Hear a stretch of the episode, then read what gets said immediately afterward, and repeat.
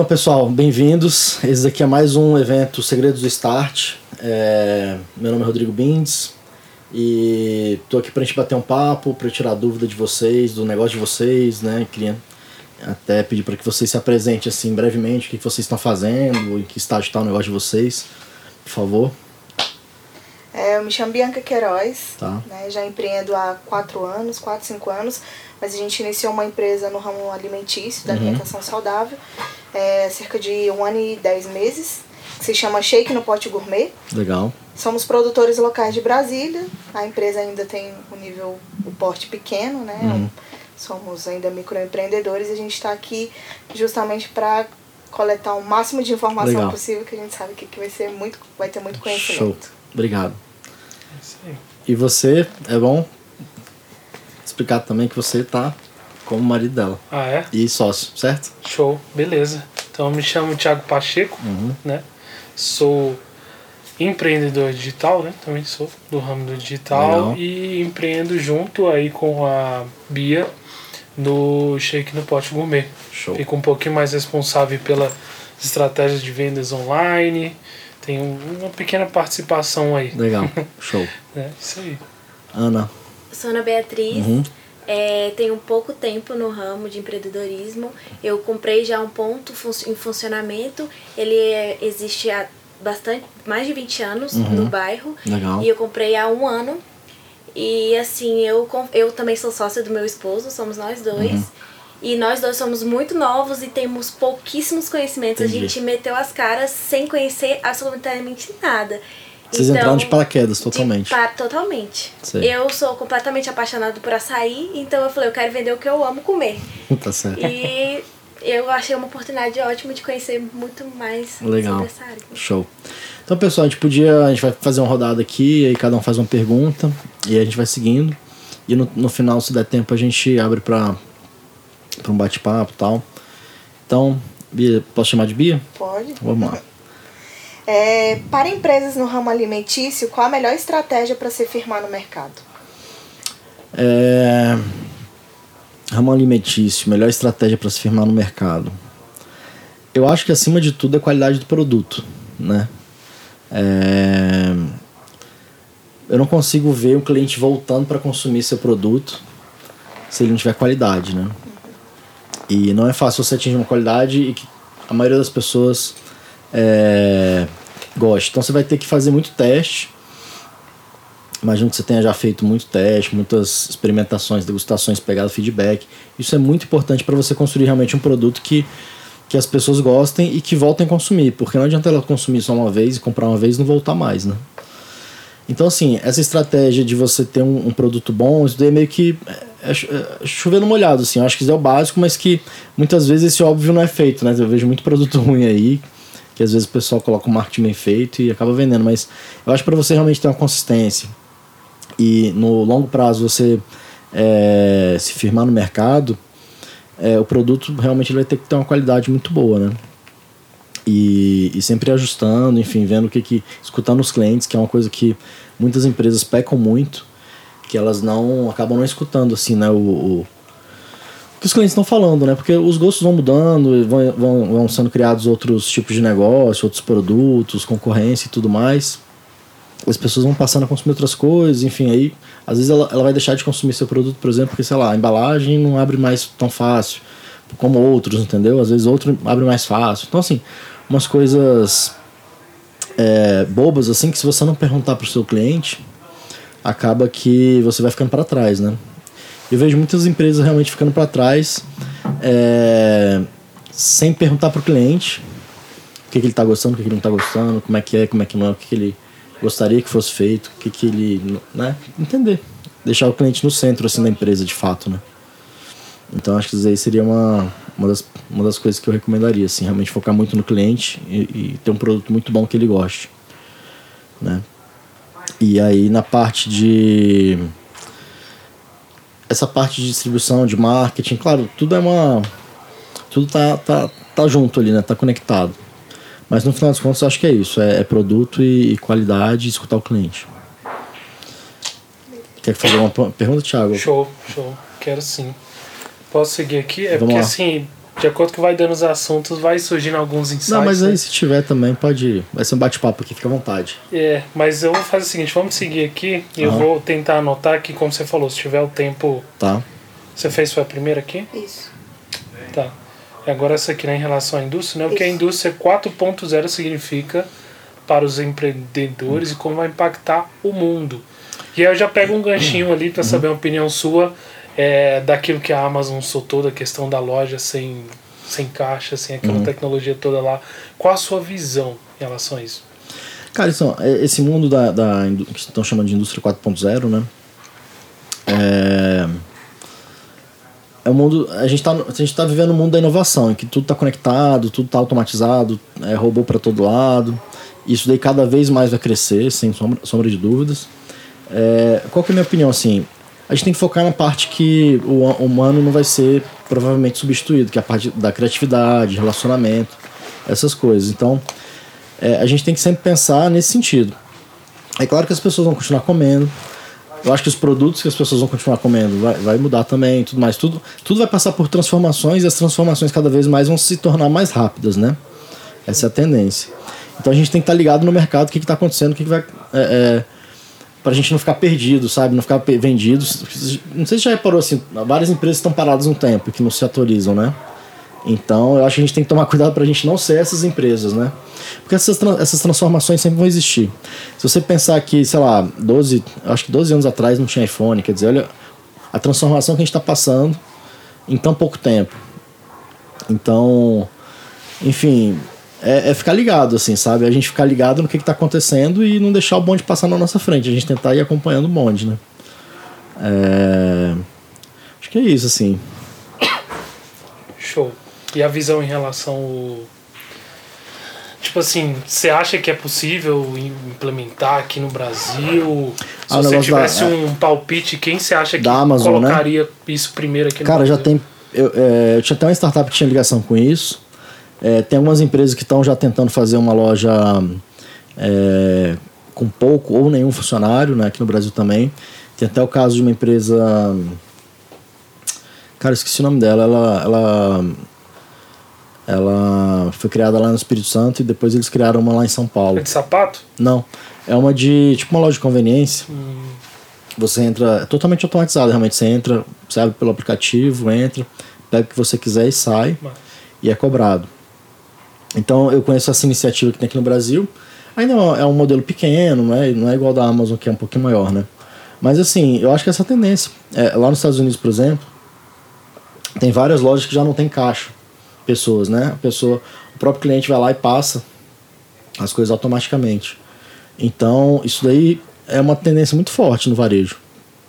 Isso vai acontecer com certeza, assim, de cada vez mais a gente vê isso na rua, né? Show. Lá nos Estados Unidos, por exemplo, tem lojas tipo lojas grandes de departamento com pouquíssimos funcionários, lojas de pet shop com pouquíssimos funcionários, porque as coisas são sempre eles tentam sempre automatizar ao máximo, né? E ter menos funcionários. Mas eu acho que é uma tendência realmente que o o Brasil vai começar a, a, a seguir os Estados Unidos. Massa. É porque assim, é a bandeira que eu levanto, né? Tipo, do trabalho inteligente, né? Sempre aplicando inteligência, independente do negócio. E, Sem dúvida. Por exemplo, lá na, lá na indústria, eu trabalho com uma, eu tenho uma indústria, né, de, de refeições e uma de, de doce. E a gente tenta sempre automatizar tudo, cara. Tanto que agora a gente está crescendo, a gente está dobrando de tamanho. A cada dois meses a gente está conseguindo dobrar de tamanho. Então a gente está comprando mais equipamento para poder não aumentar o número de funcionários. Então a gente tem que investir, então o investimento é maior, mas em compensação depois a despesa fica menor. Porque em vez de eu aumentar funcionários, eu invisto em equipamento Aumenta a E aí, inteligência e, isso. diminui. Então toda a parte de pô, embalagem, toda a parte de abertura de massa lá dos doces, tudo a gente está automatizando, dosadora. Em vez de ter uma pessoa colocando o a recheio em gente cada. acompanhou. né? É, colocar o recheio em cada um dos, dos doces, a gente vai ter uma máquina que vai passar o doce e vai rechear tudo de uma vez. É, então assim, não faz sentido a gente aumentar e de, as vendas e aumentar funcionário. Senão fica um negócio muito caro. Sim. E você acaba tendo que ter mais espaço, quer dizer, as máquinas hoje elas são muito compactas e enfim. É uma coisa que a gente tem feito. Show de bola. Ana, e você lá no açaí, que, que, qual que é a sua dúvida? Como é que tá lá? Então, pegando esse gancho que você falou, Ah. de estar sempre ouvindo o cliente, de estar tentando sempre trazer uma inovação pra estar tá com novidade no mercado, né? Eu tenho muito, assim, muita preocupação com relação a isso, porque a nossa loja é é bem antiga, então tem aqueles clientes que comem lá desde muito tempo atrás. E eu sou uma delas, eu comia lá quando eu tinha 7 anos de idade. Caramba. Então tem gente que assim, que quer aquilo daquele jeito e quando eu falo em mudar alguma coisa, eles ficam bem resistentes. Em contrapartida, tem os novos clientes que não que querem o que tá na moda hoje. Então eu fico muito dividida e assim, eu, eu queria saber qual é a melhor solução. então, disso. Você consegue atender os dois, de repente ter eu imagino que eles falam de eles o, o cara mais antigo ele quer um produto, deve ser isso, é isso? É, tipo, um, um exemplo bem da, da minha, uma das minhas maiores dúvidas é hum. com relação que na nossa loja, o nosso açaí, ele vem só ele. E, tipo assim, a gente não coloca os complementos junto no copo. Tá. O que é muito horrível pra gente, porque a gente lucra menos. Porque o mais caro é o açaí. E nas demais lojas, eles colocam as camadas. Aí você coloca, sei lá, um leite pó, uma granola, coloca a banana em cima. Nosso não. E a gente entrega 500 ml de açaí. Ou um litro de açaí. E assim, muita gente prefere colocando as camadas e tudo, e, e é o que eu quero fazer. Só que tem aquela galera antiga que, que fica muito resistente quanto a isso. Então, eu não vejo problema nenhum em você ter duas linhas de produto. Uma de açaí puro, que você vai continuar atendendo essas pessoas mais antigas, que já estavam acostumadas, e outra açaí em camadas. Você então, mas é porque assim, eu tava querendo realmente tirar essa de colocar os complementos por fora. Porque eu perco muito com isso. Entendeu? Eu queria assim, porque eu também tenho na tigela. Então, assim, seria uma opção. Não, então, mas que... você, tipo, você não pode ter uma tigela que é os 500 ml de açaí Isso, de fato. Uh -huh. E aí, quem quiser complemento que pague por fora. E vai ter o de, de camadas. Uhum. Tipo, um, um, outro tipo de. uma outra categoria de produto. Que aí você de repente resolve para um dos dois, não? É, é porque assim, a minha maior questão é que se eu devo me prender a poucos antigos. Assim, poucos não, não mas são mas, os mas fiéis. Mas assim, por que não atender os dois? Você acha que não é possível? É porque, é, assim, é porque a maioria, tipo, come no copo, porque no nosso, no copo, é mais em conta do que na tigela, entendeu? Então eles estão acostumadíssimos a comer no copo, que é mais barato, e levar. E outra, ainda tem um complemento de graça. E eles levam uma pancada de complemento gratuito. E alguns outros são pagos, entendeu? Hum. E aí os que são pagos vão numa, numa, num potinho de 100 ml. Ou seja, eu perco muito em comparação às outras lojas de açaí, entendeu? E tipo é, assim. assim é, algumas experiências que eu já tive, assim. Tem alguns produtos que você vai ter que mexer. E sempre vai ter alguns fãs daquele produto. E eles vão reclamar. Mas é passageiro. Então, assim, eu acho que você vai ter que tomar suas decisões necessárias para poder você ajustar a sua operação. Porque não adianta você ficar com aquilo ali por causa de, sei lá, 10, 20, 30 clientes. Eu acho que você vai ter que tentar pensar no seu negócio na sobre, sobrevivência dele também na melhoria dele, né, no crescimento. Então, assim, você sempre vai ter alguém que vai reclamar, você sempre vai deixar alguém insatisfeito. Mas, assim, é conversar, tentar explicar, enfim, tentar fazer a, a, a mudança da melhor maneira, assim, sem ter muito, muito atrito ali com os clientes. É, se você puder manter esses dois modelos assim, seria minha sugestão, né? Mas se você não conseguir, infelizmente alguém vai ter que ficar insatisfeito, né? E ver quem, quem que tem maior peso, né? Quem, uhum. quem que compraria mais, assim, seria nesse novo modelo ou no antigo. Se você está querendo mudar é porque provavelmente esse novo modelo faz mais sentido para você, né? É, se você tem cliente para esse novo modelo, não vejo problema nenhum. E aí, é, encaixa um pouco na pergunta que eu coloquei, uhum. que foi quando você pega um ponto já em andamento, uhum. se, se o legal é mais a gente permanecer com aquilo que perdurou por muito tempo, né? Uhum. Ou se a gente pode realmente trazer inovações, mudar alguma. Porque assim, eu mudei um pouco a minha logo, uhum. tipo, a identidade visual. Mas, assim, porque. Eu não sei se eu posso explicar aqui agora, porque uhum. é uma uhum. pergunta, pode? Pode. porque assim. Tudo é editado. Eu, é, né? porque quando eu comprei o meu ponto, tinha a loja e eles tinham mais alguns food truck. Uhum. E aí eles falaram pra gente que iam apagar com os food truck pra gente ter a nossa identidade visual só nossa. Uhum. Só que aí, quando a gente fechou o contrato, tudo, eles deram para trás e continuaram tá. usando o food truck. Tá, não tem problema nenhum em mudar a marca. E aí, o que, que a gente fez? O nome antigamente era Monte Olimpo Açaí. E era uma, um negócio lá todo preto e branco, aí a gente mudou totalmente a identidade visual e colocou só o olhinho pra sair, porque a gente não queria tirar esse nome que, era, que é muito conhecido lá no bairro. E aí. É... O que, que eu ia falar mesmo? Ah, você ia falar das, aí, das mudanças, das isso. mudanças. Aí eu mudei a identidade visual, só que a, aí tem a questão do cardápio, que eu vejo que precisa de inovação e eu queria mudar o cardápio completamente. E tem muita coisa que não faz sentido nenhum pra mim. E aí eu fico com, com esse receio. Porque os clientes que, por exemplo, em época de frio, que abaixa um pouco mais o faturamento, são aqueles clientes fiéis que tomam açaí desde 1900 e bolinha, entendeu? Só que eu vejo que tem uma galera nova vindo também e que pedem coisas diferentes, sabe? E aí era mais ou menos isso mesmo. É, eu acho que é um pouquinho do que eu já te respondi, assim. Eu acho que você vai ter que tentar agradar os dois, tentar ver se consegue manter os dois tipos de produto, né? E se você, infelizmente, tiver que cortar algum produto, alguém vai ficar insatisfeito, né? Tentar conversar com a pessoa ou com os clientes que são os mais antigos, que você deve estar mais na loja, você deve saber quem são, né?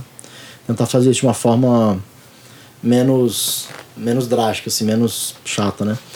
E aí, assim, eu acho que é natural você mudar, você colocar seu, sua, sua pegada. Eu acho que tem que ter sim mudança, mas eu acho que você tem que entender. Você já tá lá há um ano, pelo que você falou, né? Então você já entendeu mais ou menos assim o que, que funciona, o que, que não funciona, o que, que deve ser trocado, o que, que pode ser trocado. Conversar com os funcionários individualmente, que provavelmente quando você assumiu a loja eles já sabiam o que, que tinha de errado, o que, que tinha de bom, o que, que não tinha de bom, né? Então, assim, eu acho que você já deve, já deve ter feito esse diagnóstico. Eu acho que já tem um ano, já tem, já tá na hora de você fazer as mudanças. Então, não tenha medo, assim. Eu acho que tem que fazer porque empresa que não mexe, né, que cresce, que melhora, ela acaba falindo, fechando.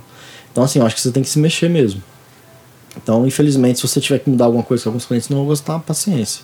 Mas assim, conversa com seus funcionários, vê o que, que eles, individualmente, o que, que eles acham, o que, que, ah, o que, que você acha que poderia melhorar, suge- sugestões, porque eles estão na ponta lá, né? Eles estão no dia a dia. Se você puder conversar com eles, entender e também com os clientes. Mas se você está me falando isso, é porque provavelmente você já está sentindo essa demanda. Não é da sua cabeça só, né? Então, se você já está tendo essa demanda, provavelmente você vai ter que trocar ou mudar ou ajustar. Né? Então não tenha medo não, acho que tem que fazer mesmo. E se tudo der errado, assim, ah, tudo deu errado, você sempre tem a chance de voltar. Então assim, é, é melhor você é, fazer e provavelmente depois precisar você volta atrás do que nunca fazer e ficar parado e ah, e se eu fizer? Entendeu? Ficar naquela assim, pô, e se eu fizer, como é que será? Então é melhor fazer, testa, não deu certo, volta. Show. Faz sentido? Faz, então tá. Bia. É, eu não tinha colocado essa pergunta aqui, Aham. mas vocês conversando me veio ela de insight, que inclusive era uma coisa que a gente já tinha debatido em reunião entre os sócios. É inteligente você ter uma marca com uma segunda linha para concorrer com você mesmo? Como startar isso? Usar outra marca, outro nome do produto, outra embalagem?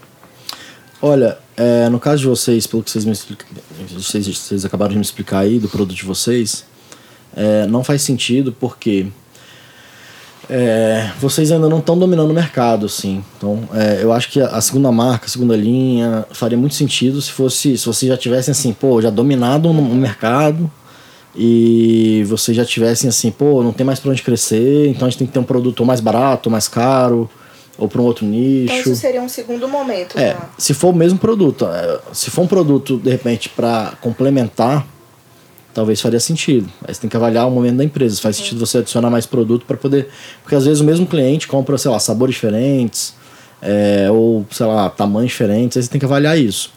Mas pelo que você está me falando, é criar realmente uma nova marca, quer dizer, um produto igual, mas com uma marca diferente, né? Eu só faria isso realmente se a empresa tivesse já dominado o mercado. É, provavelmente eu acho que não é o caso de vocês. Ainda não. Ainda. É, tomara, né? Que aconteça. Posso fazer uma pergunta Vamos lá. aqui? Uhum. É, eu e o meu marido, a gente tava pensando em, em fazer justamente isso que ela falou. Uhum. Só que, assim, como a gente viu que ele.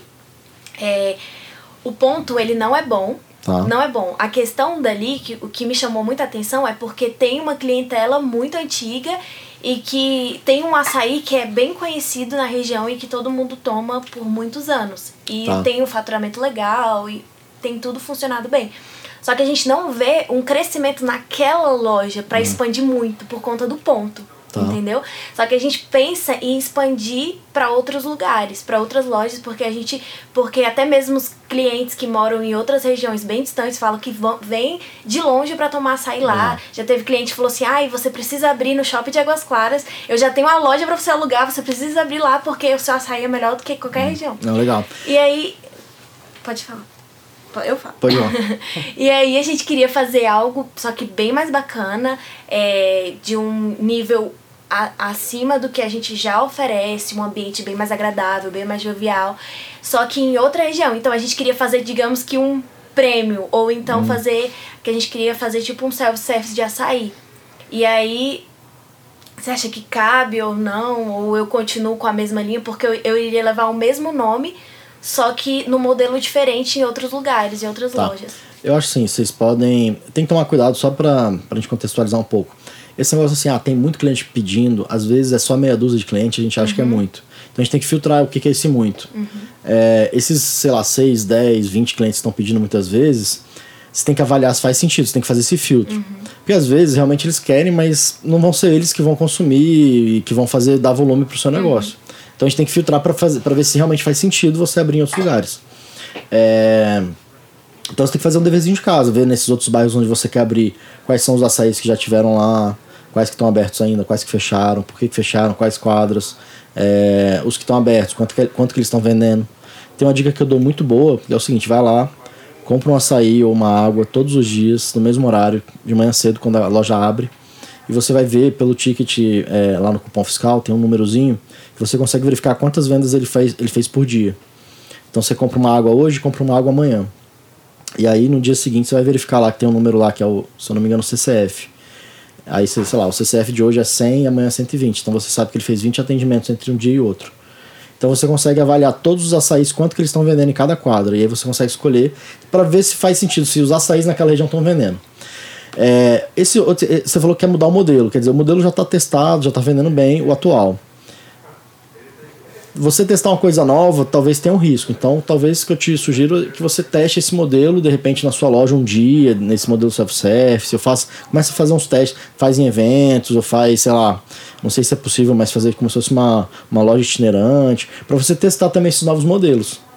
Para você não arriscar de você é, investir lá 200, 300 mil numa loja, num modelo novo, num bairro diferente, e aí de repente não dá certo. Então acho que você tem que fazer alguns testes para você não dar um tiro errado. E aí você pode crescer também a sua própria loja antes fazendo delivery. Vocês já fazem delivery não? Começamos no iFood. Então, iFood, Uber Eats, é, você consegue fazer pela Rappi, é, você pode usar a Log para fazer a entrega. Então, esses aplicativos hoje, eles permitem que você também tenha uma abrangência maior. Então, assim, uma outra coisa que tem muita gente fazendo é abrindo unidades só de delivery. Em vez de você ter que ter uma loja completa com mesa, cadeira, fachada, letreiro, ponto bom, você pode pegar uma sala super barata, num lugar não tão bom, de difícil acesso às vezes, porque só vai sua equipe lá de funcionários. E aí você bota dois, três funcionários lá, liga no iFood, no, iF- no Uber Eats, no, na Rappi, e às vezes até um telefone mesmo, WhatsApp tudo mais. E você consegue você mesmo expandir com muito pouco. E aí, pô, deu certo essa loja naquele bairro e tal, aí faz sentido de repente depois você pensar numa loja. Então são, são estratégias que você pode usar para não chegar já apostando um caminhão de dinheiro no negócio que você não sabe se vai dar certo. O delivery faz muito sentido, assim, na minha opinião, porque o que, que, que você precisa para expandir só o delivery? Quase nada, né? Às vezes uma bancada, um freezer, um liquidificador, sei lá, tô chutando assim, mas é um básico, assim, é uma coisa muito barata, né? Para você expandir só a parte delivery. E claro, você vai ter a sua primeira loja como apoio. De repente um estoque maior, aí tem que abastecer todos os dias, mas você não precisa fazer um investimento num freezer eno- enorme, é só um de suporte, né? Então essas coisas você consegue fazer. São dicas que eu tô te dando para de repente você pensar na expansão de uma outra maneira. Tá? Então vamos. Na verdade já tinha até anotado, né, pra gente tocar uma ideia sobre a questão do delivery, né? Tá? É... Só para complementar aquela questão da segunda linha, porque o assunto surgiu foi porque de repente para atingir um público que comprava e não compra mais. Preço, único motivo. Quando o, o produto era um preço tipo 4, 5 reais, 6 reais mais barato do que ele é hoje, tinha um volume maior de venda. E aí a gente, como que a gente pode ainda lucrar num produto mais barato? Chegou nesse, nessa questão da segunda linha. E o que eu queria perguntar em relação ao delivery era mais uma, su- uma opinião sua, sempre puxando a sardinha pro lado do, da inteligência no negócio. É, eu tenho clientes que são de, de alimentação, engraçado, né? Mesmo ramo. Alimentação e físico, né? Produto físico de alimentação. E como é que você vê a questão do delivery nesse mercado? Tipo assim, uma inovação que é um futuro presente, quem não se adequar àquilo que a gente estava falando de não ficar para trás, é, realmente é quem vai sobreviver, quem não se adequar já morreu, tá morrendo. como é Cara, que você vê isso aí? Eu tenho estudado Delivery. muito o delivery, assim. O delivery, ele tá cada vez mais tomando venda do, do mercado, assim, de lojas. É, tem lojas hoje que já faturam 40%, 50% só de delivery. É, isso depende muito do tipo de produto, do ticket, enfim, de várias coisas. Mas, por exemplo, tem hamburguerias que eu sei que vendem 50% é, só com delivery. Então, eu acho que não tem como fugir. E ainda mais hoje que, cara, assim, apesar de que os aplicativos hoje eles estão comendo uma, uma, uma comissão grande, mas eles fazem todo o serviço. É simplesmente você ligar a loja, apertar play e o cara vai lá, busca para você o produto. Ele traz tráfego para você. Você não tem que fazer o marketing para trazer o cliente. Ele faz a venda para você, passa no cartão para você, ele vai lá, busca o produto para você. Quer dizer, tem todo um serviço que é entregue. É, então, assim, eu não deixaria de fazer o, o, o delivery, entendeu? Porque é um produto que provavelmente, se você não tiver no delivery, você não estaria vendendo. Você está só adicionando venda. Você não está substituindo venda, provavelmente. Então, assim, eu, eu com certeza faria, assim, não, não deixaria de fazer, não. Tem lojas, assim, cara, que eu vejo que estão faturando absurdamente bem com, com delivery, sabe? Então, eu realmente sugiro que você faça. Show. E em relação ao negócio da segunda linha que você falou, Por conta do preço, né? negócio do preço. é, eu acho que você tem que entender esse esse negócio do preço barra volume, assim, tipo, ah, aumentou demais, perdeu volume. Por quê? Se você está dizendo que tem, tem condições de fazer uma linha, uma segunda linha com preço menor, talvez você precise ajustar o seu próprio produto atual para ele ficar num preço razoável para poder, poder você ganhar no volume. Eu sempre acho que é melhor você ganhar no volume em vez de você ganhar no preço. Então, assim, não adianta você ter uma margem muito alta e vender pouco. Então, é melhor você diminuir. Isso eu sinto isso muito lá na indústria, sabe? A gente tem hoje uma margem menor, mas hoje a gente atende, assim, o que antes a gente fazia 100 unidades, só para para você ter, assim, uma referência. A gente vendia 100 unidades com preço melhor. Hoje a gente vende milhares de unidades por dia com preço menor. O que, que é melhor? Então, aí puxando esse gancho, aí vem uma outra dúvida. É, como, como aplicar a inteligência nesse caso para não cair naquela questão que você falou? Tá crescendo, tá aumentando o volume e automaticamente você aumenta o, o custo da operação. Automatização, cara. É, sem dúvida nenhuma você vai ter que investir em equipamento. Né? É, vou te dar um exemplo. Na minha outra indústria lá de refeições congeladas, por exemplo, na época que a gente tinha só uma loja, a gente tinha acho que cinco funcionários. Hoje a gente tem cinco lojas, está expandindo e a gente tem hoje acho que seis funcionários na cozinha. Então, assim, por quê? Porque a gente comprou os melhores fornos, os melhores equipamentos, assim, os processadores de alimento melhor do mundo, os fornos melhor do mundo, os equipamentos. A gente fez uma estrutura muito bem, muito boa de espaço, de armazenamento, enfim. Então, a gente investiu e aí você tem que ter essa é, esse, esse, esse dinheiro disponível para poder investir ou trazer sócio, ir no banco, enfim, vender carro. Você tem que dar, dar um jeito, mas por outro lado, se eu fosse ter só aumenta, se eu fosse só aumentar funcionário, eu ia ter que ter 15 funcionários, 12 funcionários, sei lá, entendeu? Então é essa quantia que você tem que fazer. É, eu, sem sombra de dúvida, prefiro trabalhar com a máquina. Automatizar que a máquina tá lá todo dia. É, se quebrar, você conserta, é, é barato. É isso que eu. Funcionário dá mais dor de cabeça. O grande problema também. das operações hoje é funcionário. Infelizmente. Estou sendo assim, muito sério, é, muito sincero e muito direto, porque infelizmente funcionário é mais caro, funcionário fica doente, funcionário é, faz fofoca, funcionário. Ser humano. Mata a gente de raiva. Mata a gente de raiva. Então, infelizmente, a gente tem que evitar. Se a gente puder crescer sem funcionário, claro, você só vai escalar com funcionário. Ainda mais tipo de negócio que tem, que tem estrutura de indústria e tudo mais, né? Você tem que ter funcionário, óbvio. Produção. Mas você sempre consegue automatizar e ter me- menos funcionário para. Você vai crescer, não, não, não na mesma proporção, de ter Sim. mais funcionários para vender mais. Você vai ter. Aumentar um pouquinho de funcionário, mas para vender muito junto com o equipamento. Show. Então vamos lá, só pra gente concluir aqui. A gente chegou nesse ponto, tipo assim, foi, vai evoluindo aqui a pergunta, né? Uhum. A gente já pesquisou uma máquina que é invasadora, seladora, faz toda a automação lá, com qualquer pessoa lá, ela vai lá e, e você tem essa escala, 40 e poucos mil reais a máquina, beleza, enfim. É, como é que você consegue, você no nosso lugar, como é que você enxergaria qual que seria o, o momento daquela? Tipo assim, eu aposto nela e vou buscar volume ou depois, vai, depois vai do no volume? volume, vai no volume primeiro, sem dúvida. Tipo assim, É, deixa cara, bater no talo lá Eu e sempre depois... falo que tem que focar em venda. Show. Porque você tem que trazer a venda para dentro. Depois você se vira para fazer. Eu vou te dar um exemplo. Aconteceu comigo ontem. A gente conseguiu fechar, a gente está expandindo é, o, a indústria de doces. A gente está indo para São Paulo, do, Do pastelzinho, né? pastel de Belém. E a gente acabou de fechar é, 400 lojas do Grupo Pão de Açúcar. E a gente não sabe ainda como é que vai ser, se vai ser um, a gente está negociando se vai ser um pedido grande para todas as lojas ou se eles vão começar com um tanto de loja, que é eu acho que é o que vai acontecer. Eles vão começar com um grupo de lojas menor, depois vai crescendo. Mas já está negociado, já está fechado, está cadastrado. A gente vai atender 400 lojas. Hoje a gente atende só, acho que são 20. Então, a gente trouxe o volume para dentro. Agora a gente vai se virar. Se tiver que virar à noite, comprar máquina, a gente já está pesquisando as máquinas. Se eventualmente a gente tiver que comprar, já vai estar tudo engatilhado. Porque não faz sentido você aumentar a sua capacidade produtiva sem ter a demanda. Sim.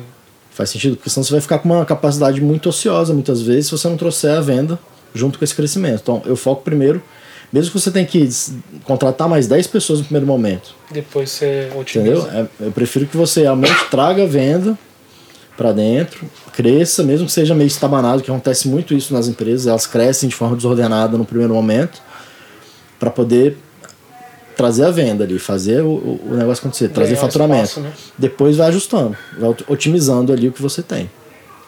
Show. E aí Entendi. surge uma duvidazinha rapidão, a última. Vamos lá.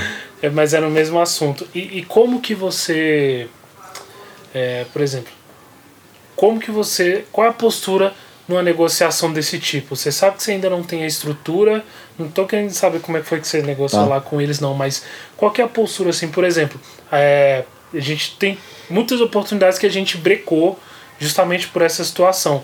Se eu, tipo assim, com a sua cabeça, né, seu conhecimento, se eu soubesse como me portar, talvez a gente já teria até fechado algum negócio. Então, qual é a postura perante a um- uma oportunidade grande dessa? Tipo assim, você abre o jogo e fala assim, cara, vamos fechar e eu vou atender aqui as suas 300, 500 lojas, mas agora meu volume, você abre o jogo, co- como é que, como Cara, é que porta É, assim, tem coisa que às vezes é melhor não falar, né? Sim, Eu acho assim, a não ser que seja uma negociação assim, que você tá falando assim, cara, com um negócio muito, muito, muito, muito grande.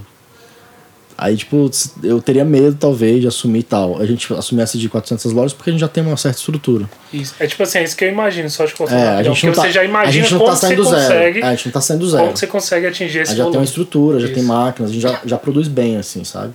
E a gente sabe que se hoje a gente trabalha em turno só, a gente pode abrir mais dois turnos por dia. Show. Mas o que eu tô querendo te dizer é o seguinte, que eu não acho que é esse caso de você tá saindo do zero para 300 lojas. Eu acho que não é esse caso seu, mas assim, eu não teria esse medo de vender. Eu venderia é, e depois tentaria é, produzir. E se vira pra entregar. Se vira para entregar. Não, É mas essa é muito melhor, mesmo. muito melhor. Eu já fiz isso muitas vezes. É Cara, isso fecha. fazer agora. Depois você corre para fabricar. Se tiver que contratar, trazer a mãe, papagaio, o vizinho, traz, bota para dentro, fabrica, produz, entrega. e Porque Depois... esse é um dos medos da gente. Então, esse medo que eu acho que não, não pode ter de vender. É, na verdade, assim, não é nem que eu não tenha esse medo, era mais uma curiosidade de, de como quem Mas já se você sabe falou que fazer. você brecou por causa disso, Como? é porque você teve medo de vender. É, assim, na verdade a gente não chegou até a proposta, né? A gente ficou pensando assim, será que a gente vai lá Mas e aí você ataca? inconscientemente você vai se boicotando para não vender, para não ir atrás, para não correr, para não, é. sabe, você não faz aquele esforço porque você, pô, se o cara aceitar, como é que eu vou fazer e tal. Então assim, cara, mete a cara, vende. Não, tanto é que hoje é essa postura, né? Numa última reunião eu falei, cara, nós vamos para um faturamento, nós vamos vender o dobro do que a gente vendia, nós vamos vender nesse mês e eu não quero saber, se virem para produzir. Você não pode perder essa oportunidade, Isso. entendeu? E aí assim, você garantindo essa venda, é muito mais fácil depois você automatizar, porque você tem faturamento, então você consegue, é, você consegue financiar, você consegue juntar dinheiro É. e comprar Poder de equipamento. barganha. Você ganha, ah, você compra, isso é importante. É, você passa a comprar muito mais barato. Então o preço de produto que a gente tinha quando a gente fazia 100 unidades é totalmente diferente. Sei lá, cara, sem exagero, a gente conseguiu reduzir, sei lá, uns 30, 40% do custo É. de insumos, porque a gente compra tonelada de insumos. Por exemplo, antes a gente não conseguia comprar açúcar na, na, na, na fábrica, hoje a gente já começou a comprar. Direto da fábrica. É, tem um creme lá que a gente compra também, que a gente tinha comprado da distribuidora, hoje é direto da fábrica. Várias coisas, Nossa. por causa de volume. Então você passa a ter outros ganhos também com. Você tem que às vezes reduzir o valor de venda, às vezes para poder atingir esse volume, mas por outro lado você reduz seu custo. É, não, o valor do pote, ele. No volume Ai, ele cai 50%. Não, a embalagem, assim, é absurdamente impressionante, assim, o tanto que ela reduz de preço quando você vai pro volume. Uma coisa é você pedir mil, outra coisa é você pedir 20 mil, 100 É. mil, é, é muito. Aí é. E aí, então assim, por exemplo, aí como a gente aumentou muito o volume de venda, a gente consegue hoje ter caixa para comprar também as coisas à vista e com mais volume. Por exemplo, embalagem. A gente pode comprar, sei lá, 10 mil por vez ou 100 mil. Então a gente está tentando agora sempre aumentar, porque hoje a gente tem caixa, a gente tem é, é, capital de giro para poder fazer isso. Então assim, cara, bota a venda para dentro e depois Show. você consegue se virar. Isso aí mesmo. Vamos lá? É, eu tenho uma, uma dúvida, porque assim, é, você deu uma ideia muito legal da, do delivery, Uhum. né? De ter uma pequeno espaço, uma pequena loja pra fazer delivery. Só que no meu caso, aí do delivery, eu não tô Não é sentindo forte. que. Não, Tá. não tá sendo legal.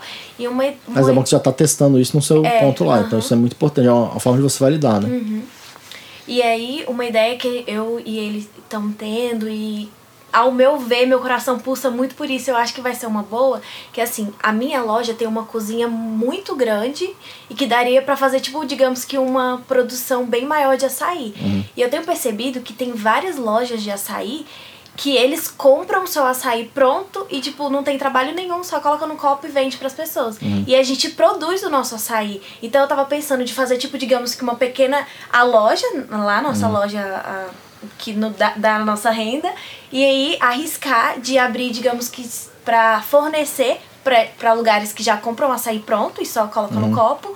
E também abrir pequenas lojas que, pelo orçamento que eu tenho feito, que não vai me custar muito caro para montar uma loja pequena, nesse sentido de self-service, que eu só vou precisar de um, um freezer expositor Sem produção, né? sem produção, porque é a minha loja que vai produzir Então, pra mim mesmo. Esse modelo é mais inteligente do que o, o que você tinha falado antes, assim. eu- mais inteligente no sentido, não que o outro era burro, assim, mas é tipo assim, eu acho que é uma forma de você crescer mais barato, assim. Então, o primeiro modelo que você falou, que é de usar sua cozinha para de repente vender um açaí já mais pronto para uma outra empresa de açaí, faz todo sentido. Você vai começar a ter uma, uma, uma empresa B2B, porque hoje é a sua B2C, que é, é você vendendo para consumidor. E aí você, quando você vai vender para outras lojas, você passa a ter um volume maior de um produto já você já tem ali na sua cozinha, quer dizer, você não vai ter que investir em, em novos maquinários, ou, ou talvez muito pouco, né? O conhecimento você já tem, já é um mercado que você conhece, você já domina, e você vai ter uma nova fonte de renda, usando sua mesma estrutura sem aumentar custo fixo. Então faz muito sentido você fazer isso. E aí quando você usou a palavra arriscar, eu achei, eu achei interessante, mas na verdade, assim, é um risco muito baixo. Que- o que, que você pode fazer hoje? Bater na porta de, sei lá, 10, 20, 30 lojas e falar, olha, você quer que eu te forneça o produto? Eu tenho aqui, tá aqui, inclusive a degustação, prova aí. O que, que você vai gastar com isso? Tempo, sola de sapato, saliva. Então é bater na porta. E aí você faz a venda, depois vai lá, produz e entrega. Aí você aumentar o, vai aumentar quanto no seu faturamento? Imagina. Se você fechar 3, 4, 5 lojas, talvez você consiga dobrar o seu faturamento fornecendo açaí para os outros. Né? Então, assim, eu tentaria primeiro esse, esse modelo de você vender para outras marcas, que você já que você produz e os outros não, ver quem não tem a cozinha e vai atrás. E aí eu acho que depois, mais pra frente, você pode testar isso também, de você criar o seu modelo de, é, de expansão de loja, numa loja mais enxuta, em que você não tem a cozinha para produzir. Faz total sentido, na minha opinião. É, uma, é realmente muito bom. Então eu experimentaria bater na porta de hoje outras lojas. Você consegue fazer isso amanhã. Amanhã você pode ligar, ir atrás de amigos que, já do mercado, enfim. Vai atrás e tenta vender. Aí você consegue descobrir se tem mercado para isso ou não. Vamos lá, Bia. Vamos. Então vamos para a parte dolorosa. Empreendedores que estão iniciando uma empresa costumam fazer tudo sozinho. Permeiam entre todos os setores da empresa. Existe um momento ideal para começar a montar um time e por onde começar? Momento ideal para montar time. Eu acho que é no momento que você sente que você precisa de mais gente para poder crescer.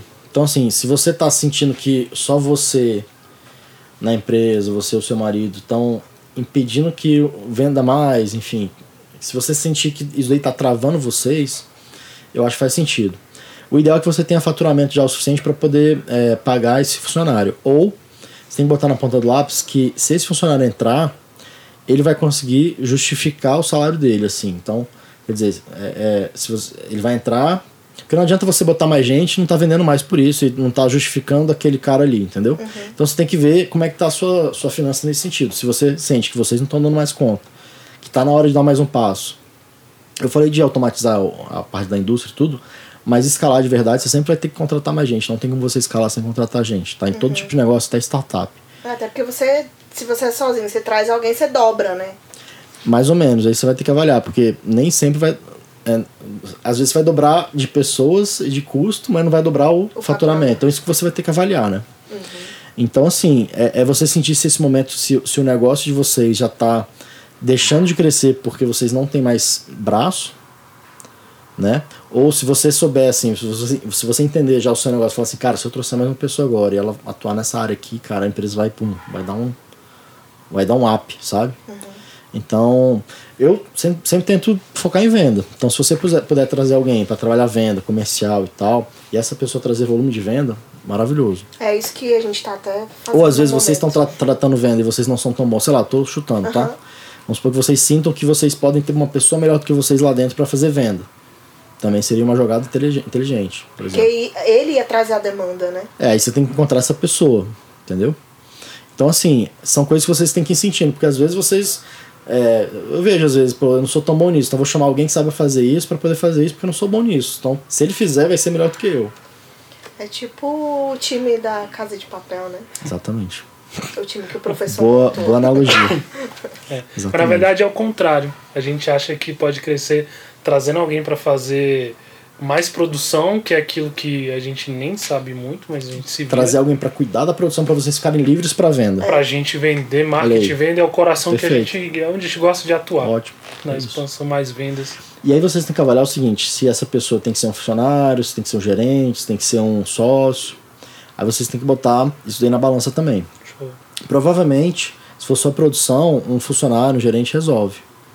É uma coisa relativamente simples, enfim, que é fácil de ser treinado e aí vocês já estão produzindo ali. É mais uma pessoa para assumir ser dona daquele, daquele pedaço da empresa, né? Isso. É que aí libera um pouco a gente, né? Porque Totalmente. Eu acho assim, na empresa, tudo que vocês puderem colocar pessoas que façam tão bem quanto ou melhor que vocês, melhor.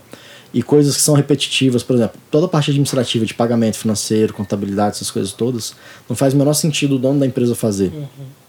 Talvez logo no início, sim, mas é, porque essas coisas elas só tomam tempo e qualquer pessoa vai fazer tão bem quanto você, É. provavelmente.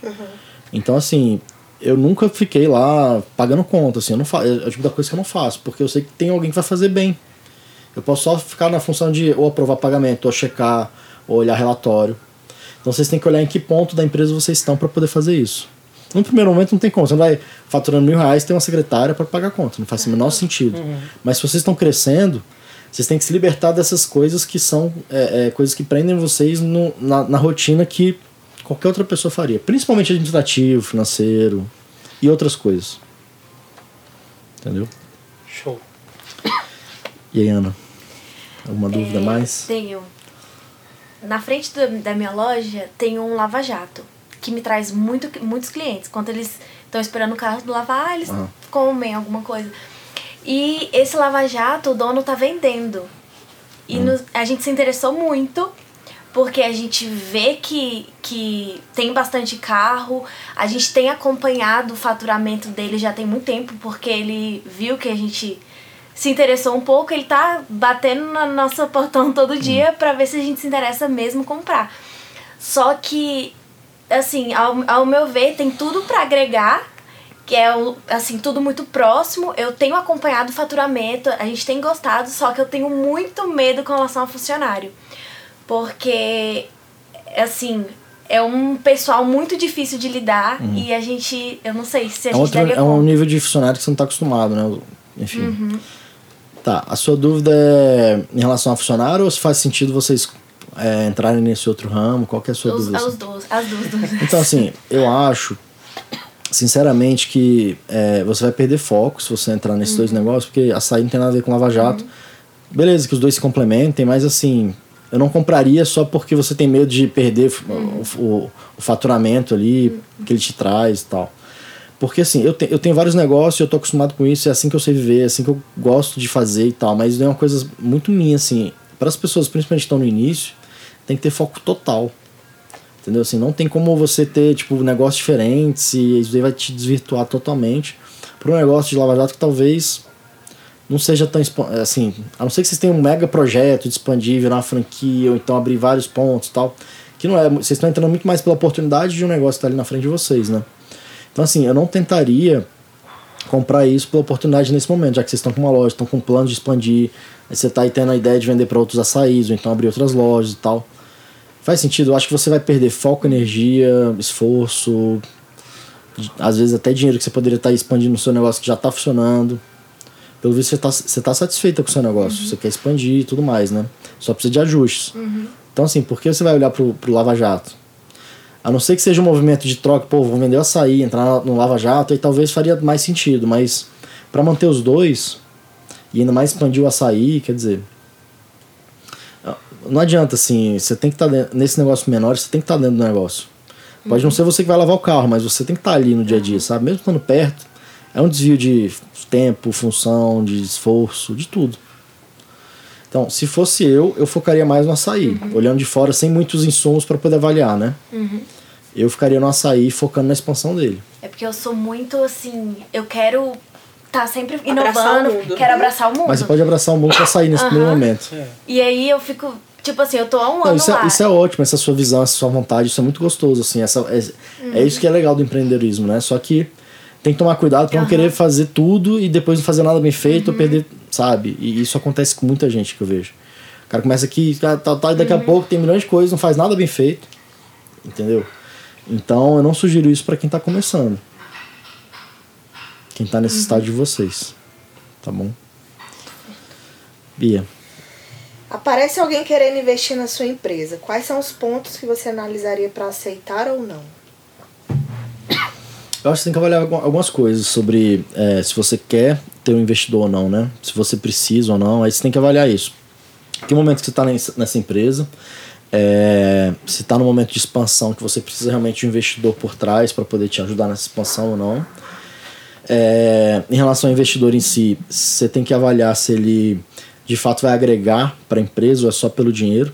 Se for pelo dinheiro, eu tentaria fugir de, de um cara desse, assim, se ele não vai estar tá te ajudando de alguma forma, de uma forma, às vezes gerar relacionamentos, gerar venda, gerar. Às vezes ele é do mercado, pode te abrir portas. Se ele não for esse cara, provavelmente eu preferiria esperar e procurar um outro investidor que vai te agregar mais. É o que a gente chama de smart money, né? Uhum. Que é o dinheiro que não é só o dinheiro pelo dinheiro, é o dinheiro que tem a gente por trás para te ajudar.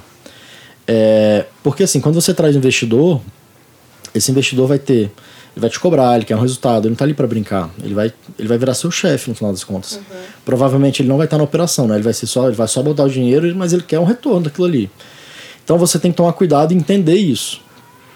E até escrever isso, combinar, saber até que ponto que ele pode ir, quais vão ser seus, suas responsabilidades em relação a, pô, todo mês eu tenho que apresentar um relatório, qual relatório, é uma vez por ano, é uma vez, uma vez a cada seis meses tenho que me reunir com ele uma vez por semana, uma vez por mês, porque essas coisas todas, se não forem combinadas, depois ele vai começar a talvez te exigir reuniões diárias e vai, vai ficar meio puta depois de, sabe, de porra, ter que ficar, pô, o cara tá aqui me, me travando, querendo reunião toda hora. Tô só dando um exemplo Sim. do que pode acontecer, tá? Então, você tem que tomar muito cuidado nesse sentido. Então, é, é ver se você tá no momento realmente de pegar dinheiro ou não. Se você vai ter que abrir mão de uma parte grande da sua empresa por aquele valor hoje ou não. Porque também é o seguinte, quanto mais cedo você traz o investidor, é, mais barato você está vendendo a empresa. Uhum. Quando você está com uma empresa maior, você vende ela melhor. Então, assim, você tem que entender esse momento. Se você está com uma previsão de crescimento, espera mais um pouco, se você conseguir segurar. Por outro lado, você tem que botar na balança. Faz sentido você trazer esse dinheiro agora para poder crescer mais e mais rápido? Entendeu? Entendi. Eu não abriria mão hoje mais do que 10, 15% nesse estágio que vocês estão, que é um estágio mais inicial da empresa. Porque às vezes um investidor tradicional, ele, se ele morder 40, 50% da sua empresa nesse momento, você vai vender isso muito barato, não vai, é, sabe, faz, fazer uma grande mudança na sua vida ou na, na empresa. Uhum. E você depois vai ficar só com metade da sua empresa, isso aí com o tempo vai te desmotivando, enfim, tem umas questões que, depois vão acabar acontecendo, provavelmente. E aí, pegando o gancho da questão de investidor, é, a gente sabe que investidor ele vai querer ver o valuation da empresa. Uhum. E aí essa é uma grande dúvida, né? Porque ainda é tudo muito novo pra gente. Como essa questão de valuation funciona, que você falou inclusive sobre é, o investidor entrar no começo do negócio, que a empresa ainda vai estar com valuation pequeno, é, em quanto tempo, como é que funciona? Olha, nesse momento muito inicial da empresa, na verdade o valuation ele não existe assim. É muito mais assim, eu vou entrar para apostar, no, vou botar de negócio, dinheiro no negócio para apostar que ele vai crescer e eu ganhar dinheiro com isso. Uhum. Então, valuation é muito mais de negociação. Tipo assim, ah, vamos botar tanto na empresa para poder fazer ela crescer. É o que eu tava. Enfim, assim. É... Tem, tem o cash in cash out, né? O cash in é dinheiro na empresa e cash out é dinheiro no bolso de vocês para vocês serem comprados, ou pelo menos uma parte da, da ação, das ações ou das cotas de vocês. Então, assim, esse cash in, geralmente nesse primeiro momento é sempre cash in, que é dinheiro para a empresa, para fazer ela crescer. Mas você não consegue falar assim, ah, a empresa hoje vale um milhão, então bota aqui 100 mil por 10%. Muitas vezes é melhor, tipo assim, você vai falar assim, cara, eu quero botar aqui 300 mil por, sei lá, 10%, 15% para poder fazer a empresa crescer. É muito mais nesses termos do que propriamente assim, ah, vamos calcular aqui o valuation. Porque às vezes você não tem faturamento ainda, não tem ativo, não tem fluxo de caixa. Então não faz sentido você calcular valuation. É muito mais assim, no feeling ali da negociação, do que, que pode ser, da, da, da, da aposta que o cara tem, que vocês têm para a empresa do que qualquer outra coisa. O valuation ele é, ele vai acontecer mais para frente assim, de você saber quanto que a empresa vale e tal, em momentos justamente de investimento, assim, não, você não vai ficar tipo assim, querendo saber toda hora qual que é o valuation uhum. da sua empresa, entendeu? E qual que é o momento assim de você fazer o valuation da empresa? Qual seria Então, não tem necessidade, você só vai ter essa necessidade se tiver algum alguém querendo investir nela, assim, a não sei que você assim, os empresários em geral não eu não vejo eles falando assim, ah, quero saber quanto é, quanto é que a minha empresa vale. Existem uns cálculos de padaria, Tipo assim, existem alguns números, alguns múltiplos, assim, ah, é o múltiplo de tanto do meu lucro do mês, vezes, é, tipo, ou então o faturamento. Tem, um, tem umas continhas de padaria que o pessoal sabe mais ou menos quanto é que vale a empresa. E aí cada setor tem o seu múltiplo, é, tem algumas fórmulas também de, de, de fluxo de caixa, que você pode fazer o cálculo em cima do seu fluxo de caixa, o que, que sua empresa gera. Então é sempre uma previsão, né? É. É, é porque assim, você só vai conseguir fazer valuation de fato quando alguém pagar por aquilo. Então você só precifica uma empresa quando alguém está botando dinheiro nela. Então, por exemplo, o Nubank agora, recente, foi vendido, foi, é, teve uma rodada de investimento de 400 milhões de dólares, por X%, que eu não lembro agora onde foi, mas isso daí precificou o Nubank em 10 bilhões de dólares. Se não tivesse recebido esses 400 milhões, ele não teria sido precificado em 10 bilhões. Então, o valuation dele atual é 10 bi porque foi colocado esse investimento que isso aumenta o valuation da empresa. Não é que aumenta, mas você precifica. Ah, tá. Pode, é, geralmente aumenta, uhum. né? Então, sei lá, sei lá, ele botou 400 milhões por X%, aí fazer uma regra de 3 aqui, a gente descobriria quanto que deu, e aí ela passou a valer 10 bi. O 100% dela é 10 bi, e ele comprou 400 milhões por X%. Entendi. Né? Mas é uma coisa que nesse momento, de verdade, eu não me preocuparia, não é uma coisa que quem está começando a empreender com uma empresa ainda pequena teria que se preocupar. Principalmente por, por causa dessa questão, porque não vai ser o valor que vai determinar o investimento nesse primeiro momento. Vai ser mais da crença do investidor em é muito mais uma aposta assim, pô, vou botar 100 mil aqui para poder fazer ela crescer. Entendi. Né? Porque senão, se você fosse pelo, pelo valuation, ela não vale nada. Se ele comprar 10, 20%, ele também não vale nada. Não, também. Você vai botar 10 mil, tipo assim, a empresa vale 100, aí você bota 10 mil, não dá nada, sabe? Uhum. Tipo, não, não, não é o suficiente pra ela gerar, muitas vezes. Entendeu? Thiago, tem alguma dúvida? Não, pode passar Ana? pra ela. É, assim, eu sou muito daquela de juntar o dinheiro e quando eu tiver a grana, eu faço alguma coisa. Eu, assim, gente, muito temeroso com relação a financiamento, empréstimo e tudo mais. Só que no momento de quando você vê a oportunidade, vê que é necessário expandir ou crescer, é, investir na empresa, quando que é válido fazer um, um empréstimo, algo tipo? Ou tá, se é. esperar um pouquinho para é, captar essa grana? Se você sente que aquele dinheiro hoje vai te fazer a diferença, você vai conseguir fazer a empresa crescer, você tem que botar na ponta do lápis se a empresa vai conseguir bancar aquela parcela, o pagamento daquele empréstimo, daquele financiamento. Entendeu? Porque eu prefiro assumir uma dívida e pagar um, um pouco para o banco e fazer minha empresa crescer, que geralmente você vai, você vai crescer mais do que, do que se você não tiver aquele dinheiro. Então, assim, é melhor você ter aquele dinheiro, investir no seu negócio, fazer ela crescer, pagar o empréstimo e ainda sobra dinheiro. Eu fiz isso muito na minha vida, eu comecei praticamente do zero e eu me alavanquei muito com financiamento de banco. Muito mesmo. Eu fui abrindo loja, fui abrindo loja, fui abrindo loja, sempre com, com investimento de banco, dinheiro de terceiros. E aí eu, eu sabia que quando eu abrisse uma loja, investisse, sei lá, na época era, sei lá, 300, 400 mil, eu sabia que ela ia me dar X por mês para poder pagar aquele financiamento.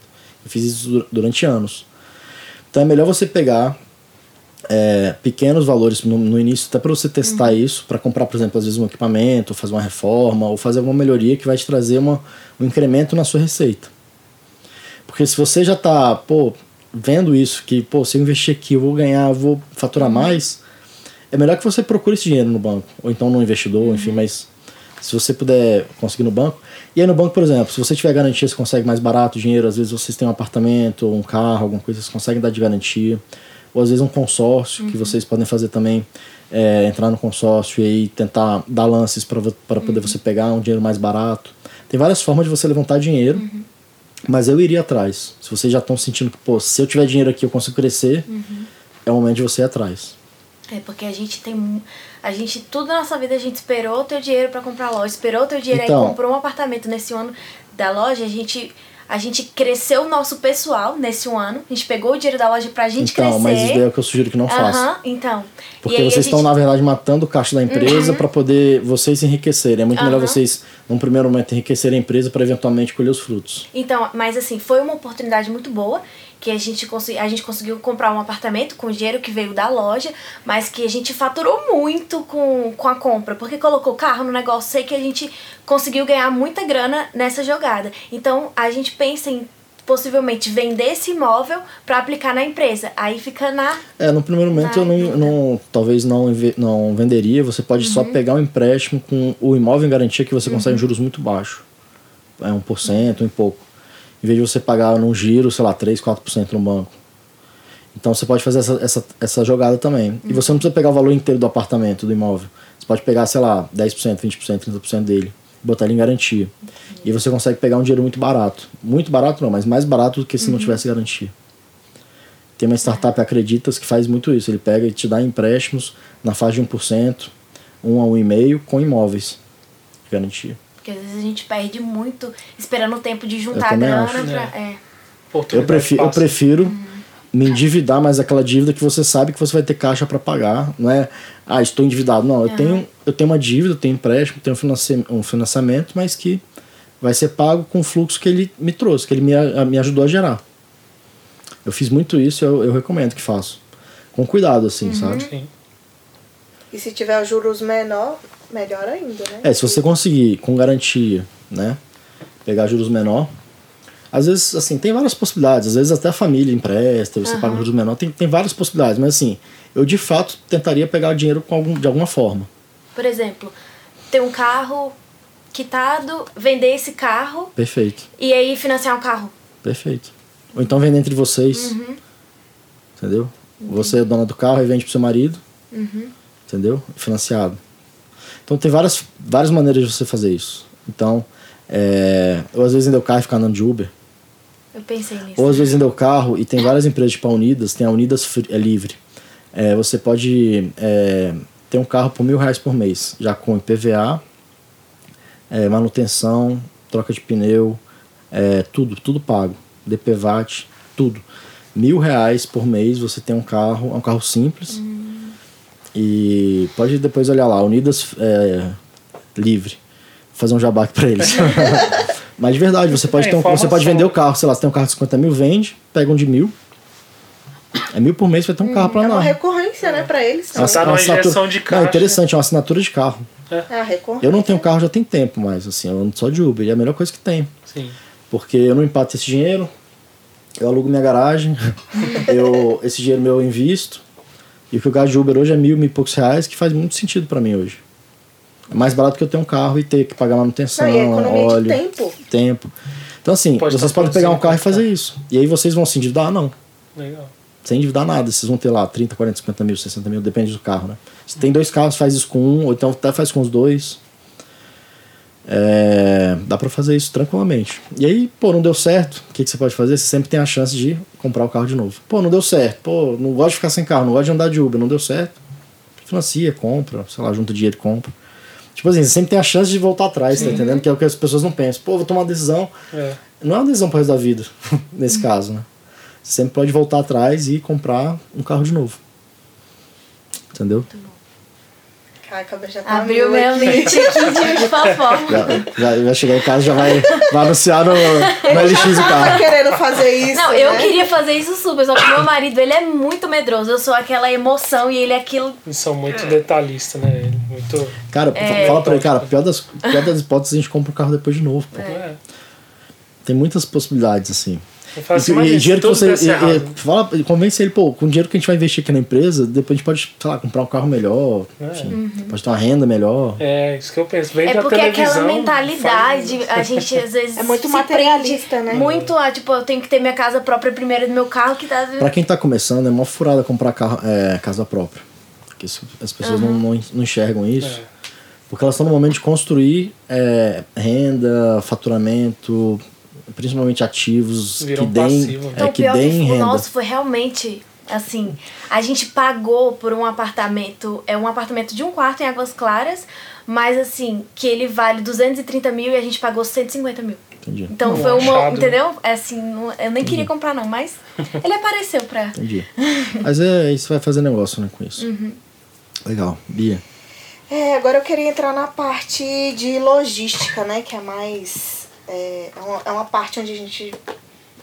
Assim, é uma barreira muito grande pra gente. Porque embora o negócio ainda é pequeno, a gente ainda não começou a escalar esse negócio, a gente recebe muita demanda de gente de fora. São Paulo, Rio de Janeiro, é, Goiânia, muito, Goiânia é muito latente, é, Formosa, é, teve Valparaíso também, enfim. Maranhão. Pessoas até querendo. Maranhão, gente querendo que a gente faça franquia, que vai comprar, enfim. A gente não pensa em franquear, não pensa em ter loja física, mas a gente quer uma logística para poder fazer essa distribuição. E até é, gente do Peru já procurou a gente. E aí a gente sempre trava ali nessa questão da logística, porque logística congelada é muito cara, né? É, não sei, de repente encontrar uma empresa que faça logística reversa também. E aí eu queria saber como que você startou isso, se com a Nutrifresh. Então, fizeram você. Hoje existem várias, várias é, empresas de, de logística que fazem congelados, né? Andrade, Andrade Cavalete e tal. Tem várias, eu posso depois te passar com detalhe.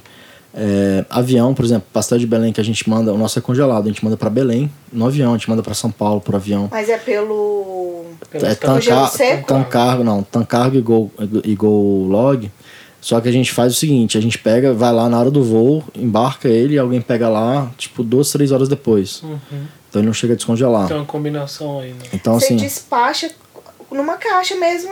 é, Ah, ele tá congelado, tá? E depois de duas, três horas alguém vai lá e pega. É, então tem umas possibilidades. É, caminhão, então caminhão congelado, é isopor, você pode meter um isopor no ônibus e botar ele no ônibus lá na saída e alguém pega lá em Goiânia. A- a- quando você co- coloca caminhão, aí o caminhão tem que ser congelado porque tem umas questões que demora, enfim, aí. é, mas você consegue fazer isso por caminhão, por ônibus. Na hora da saída do ônibus você bota lá, depois de três horas sabe que vai estar lá em Goiânia, por exemplo. É, você consegue fazer parceria. Tinha uma época, por exemplo, tinha um, um amigo nosso que tinha uma sorveteria lá em Goiânia e ele mandava sorvete daqui para lá. Então ia nossos produtos para lá com ele. Então tem também, você pode checar quem que já faz esse frete e você tentar é, fazer essas parcerias. Tem alguns aplicativos também, é, esqueci o nome agora, mas depois eu posso te passar, que fazem, é como se fosse um Uber de frete. Então você bota lá, eu quero frete congelado que vai para não sei aonde. Aí você consegue também, muitas vezes. Vez, eu, eu, eu, eu tenho uma lista de vários, várias pessoas que fazem esse tipo de transporte, porque às vezes eu tô na rua, eu vejo um caminhão congelado, eu vou lá, cara, qual que é o seu telefone? pra onde, qual que é a sua rota e tal. Então eu faço muito isso também. De atrás, assim, saber. Show. legal. É, tem um amigo meu que também tinha uma sorveteria que ia pra São Paulo e Rio, ele tinha um carro, a gente fez uma parceria. Sempre tem, você consegue fazer. Eu não deixaria de vender, Pois é. se você puder vender. Se você conseguir meter num isopor com gelo, manda pra qualquer lugar. Pois é, o Não precisa ser problema nem é ser gelo que seco. o pote é de papel biodegradável. Como que eu meto gelo? Se Eu pensei ele- em De várias formas, você pode, você pode ensacar ele, você pode mudar a embalagem, você pode fazer várias coisas. É, Ou gelo seco, só é- que gelo seco é caro. Mas você pode também. É porque gelo seco é 35 reais o quilo. É. Ensaca o produto, não dá não? Dá. A gente já Fazer um, chegou a sac- entregar ele fazer um sacão, fazer um sacão, fecha, bota gelo, manda. Plaquinhas de gelo também, né? Aquela Gelox, né, também. Placa de gelo, Mas pelo avião é peso, né? Por peso. peso. E placa de Se gelo. você tem um contrato lá com eles é mais barato, tipo Tanlog, é, Tancargo e Golog, você tem uma, você faz tipo um cadastro do seu CNPJ, você paga menos. É, a gente chegou a fazer, a gente chegou. Não, só. Faz um só teste, manda alguma coisinha pouca, sem querer ganhar dinheiro, só pra mandar e testar o, o- a ida do produto pelo frete ou pelo avião ou de alguma forma. Faz o teste e você vai aprendendo. Uhum. A gente manda de verdade pra Belém, a gente manda todo mês. Não, porque teve uma mulher de Porto Alegre quere- querendo revender o Chique lá. Então pronto. Ela falou, não, eu vou nas academias aqui, vou fazer vender direto. Eu falei, tudo certo. Eu só preciso conseguir Manda, enviar o liga, produto. liga pra ela e fala, ó, vou te mandar aí amanhã. Você pode pegar no aeroporto? É, vai pro aeroporto tal dia que vai chegar lá. Entendeu? Você olha no Google lá onde, quando tem voo, liga lá no Tancargo, descobre é- quanto tempo de antecedência tem que chegar, já faz o cadastro. É porque se for no próximo voo, é, eles é mais caro. É mais E aí caro. se você for, se for mesmo por demanda, é até 72 horas para eles conseguirem É. mandar. Eu posso depois ver lá com a minha sócia que sempre faz esse despacho, ver como é, qual que é as tec- quais são as dicas. E é uma outra dica que eu dou pro pessoal que tá assistindo também, assim. É, ver com quem já faz e pergunta as dicas. Isso. Então eu já faço isso. Só quem faz isso, na verdade, pela empresa é a minha sócia. Então eu posso ver com ela. Ou você pode ver com outras empresas também que já, já vendem congelados para outros lugares, enfim, para poder ver quais são as dicas. Mas essa é uma barreira que a gente encontra, principalmente o Sim, é pequeno barreira. empreendedor. Que muita gente não quer soltar informação. Mas ela. Não, mas assim, cada vez mais as pessoas estão mais abertas a ajudar uns aos outros, é, trabalhar de forma mais colaborativa. Uhum. O mundo das startups isso já é muito comum. é, e principalmente se não for concorrente. Então, assim, não faz sentido nenhuma pessoa que vende, por exemplo, eu vendo doce congelado. Não faz sentido nenhum negar essa informação para você que vende coisa saudável congelada. Tipo assim, você não é meu, não é meu concorrente direto. Talvez se fosse concorrente direto, faria algum sentido a pessoa ficar, ah, não vou te falar, mas você tá entendendo? Então, assim, procura então, então falar com pessoas que não são seu- seus concorrentes diretos, que vendem outras coisas congeladas. Ou, às vezes ela é na Tancargo mesmo, pergunta, cara, como é que é? Fica lá, às vezes, meio, meio turno lá, sei lá, fica lá lendo um livro, espera pessoas com produtos congelados lá chegarem e fala, cara, como é que é? Me, me ensina aí, como é que você paga barato? Funciona? Demora quantas horas? Pô, o próximo voo funciona mesmo? Entendeu? E aí você vai. O cara já tem experiência de mandar já toneladas de produtos pelo avião, você vai descobrir lá com ele na hora. É, a gente já fez isso. A gente pegou um dia, foi lá na Tancar, buscou informação, perguntou. E aí o Tá, cara mas às vezes não bem- só ficar perguntando pro balconista, também, mas assim, você ficar lá e perguntar pra quem tá despachando quem na hora. pra quem já despacha. Que é o cara que vai te dar os pulos do gato. Ó, esse daqui eu faço desse jeito, desse jeito, tal, tal. Beleza. Né? Ótimo. Ana. É, o que mais tira a nossa paz a, nesse ramo é com relação a funcionário. E assim, Não é- qual não- vai a- eu te garanto que não é só nesse ramo. em todos os ramos. Assim, é o que realmente tira a nossa paz em muitos momentos. Não Hum. é sempre, todos os dias, mas tem momentos específicos que, assim, é muito desgastante. Qual é a dica mais preciosa que você dá? E também, assim, eu me cobro muito, tipo assim, eu- é, quando eu sou rígida, aí depois eu fico, ai, eu acho que eu fui grossa demais. Ai, eu fui ruim demais. Aí quando eu sou boazinha, aí depois eu fico me cobrando assim, qual é a melhor forma de você ser e tratar, porque como no momento a gente não tem gerente e outra dúvida também, qual é o momento ideal de colocar um gerente? Talvez a gente tenha um relacionamento direto apenas com o gerente e ele cobre de todo mundo. E É, esse relacionamento direto assim, de funcionário e patrão e empresário é, é realmente complicado. Eu tento, eu, eu procuro evitar, eu mesmo, assim, ficar tendo esse tipo de contato, porque isso me consome também, eu entendo o que você tá falando.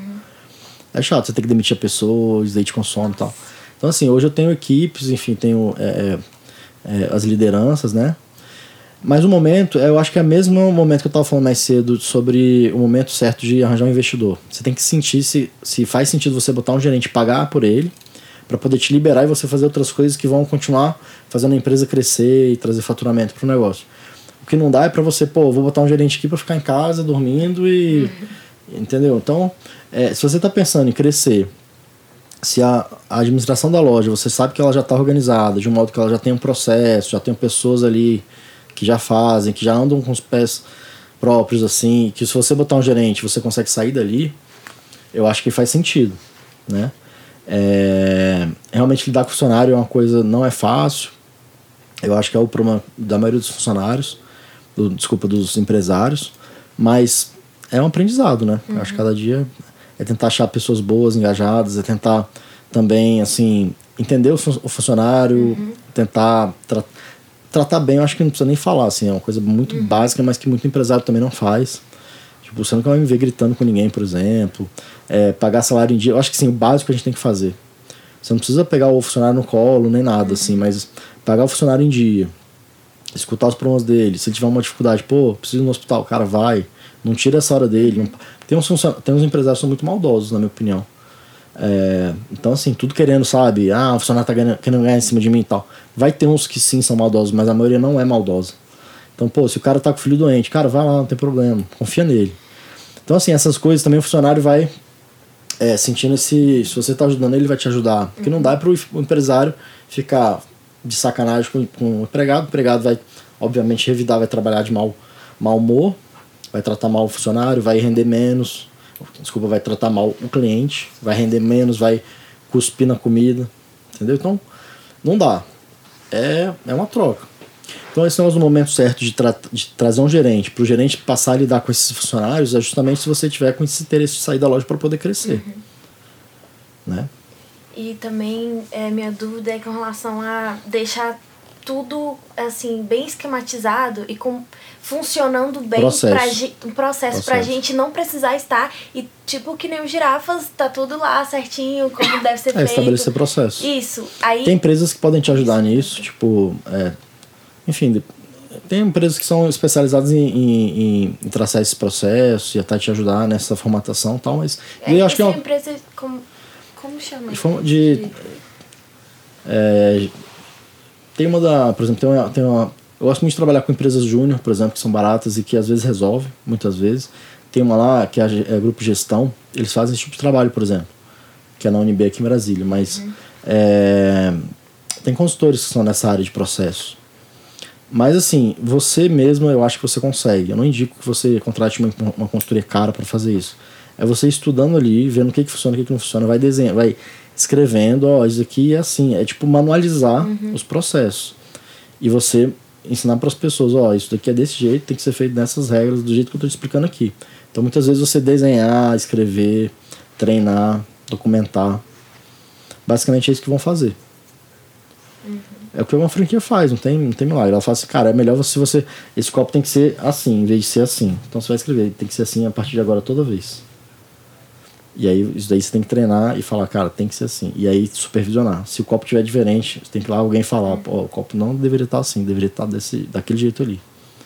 Então é um trabalho de construção. Mas aí você, seria bom você que está lá dentro, entender, enxergar esse processo, tentar fazer da forma mais inteligente, mais, é, sabe, mais fácil possível, mais simples, que resolva bem e desenha documenta, escreve e treina. E também é com relação a o estoque, assim, tipo assim, eu não tenho só açaí, eu também trabalho com crepe, comidas mais naturais, tapioca, salada. E assim, eu tenho que colocar tudo no, tipo assim, um alface eu tenho que colocar também, como assim, como então, que funciona? Tem várias formas de você controlar estoque. É, se, se a situação estiver muito grave, o ideal é você ir por partes, tá? Uhum. Tipo assim, você vai primeiro controlar o que é mais caro, que são as proteínas, uhum. ou às vezes algum item que, enfim, que seja mais caro, então controlar de forma muito rígida esses itens. Compra, é, armazenamento, saída de estoque, às vezes só com o supervisor, só com vocês. É, saída aqui desse produto é só se for pedindo autorização nossa. Aí vocês vão guardar trancadinho, por exemplo. É, então ter um, quando você vai fazer, por exemplo, a parte de, do sistema ali do PDV, de registro ali da venda, uhum. ver se está calculando os, as quantidades certas para poder você saber se está dando baixa certo do estoque ou não. Esse controle de estoque dos itens mais caros tem que ser feito diariamente. Então todo dia de manhã antes de abrir a loja ou depois do fechamento fazer a contagem do que estava antes, do que entrou de compras, né? Sei lá. Se você vamos supor que você tem lá filé mignon, que é um item caro para fazer o seu crepe. Tô, tô chutando aqui, tá? Você amanheceu hoje o dia, abriu a loja com 10 quilos. Aí chegou do fornecedor mais 10. Então você tinha 20 e saiu 5. Saiu do estoque 5, porque você contou de novo e não tinha 20, que era 10 mais 10, tem só 15. Então consumiram, ou sumiu, ou sei lá o que, 5 quilos. Você tem que olhar no seu sistema se você vendeu o suficiente para dar os 5 quilos. Então você tem que ter esse batimento. Muitos sistemas já fazem isso de forma relativamente automática. E aí ele controla que, pô, cada crepe que sai, sai com 100 gramas de filé. Se eu tinha 10 quilos mais 10, tinha que ter, sei lá, tantos crepes vezes 100 gramas, teria que dar ali os 5 quilos. Se não deu, porque estão desviando, por exemplo. Então o primeiro passo que eu faria era checar esse negócio do sistema, se está tá calculando certo, fazer a contagem diária dos itens mais caros, e aí você vai entendendo ali a mecânica.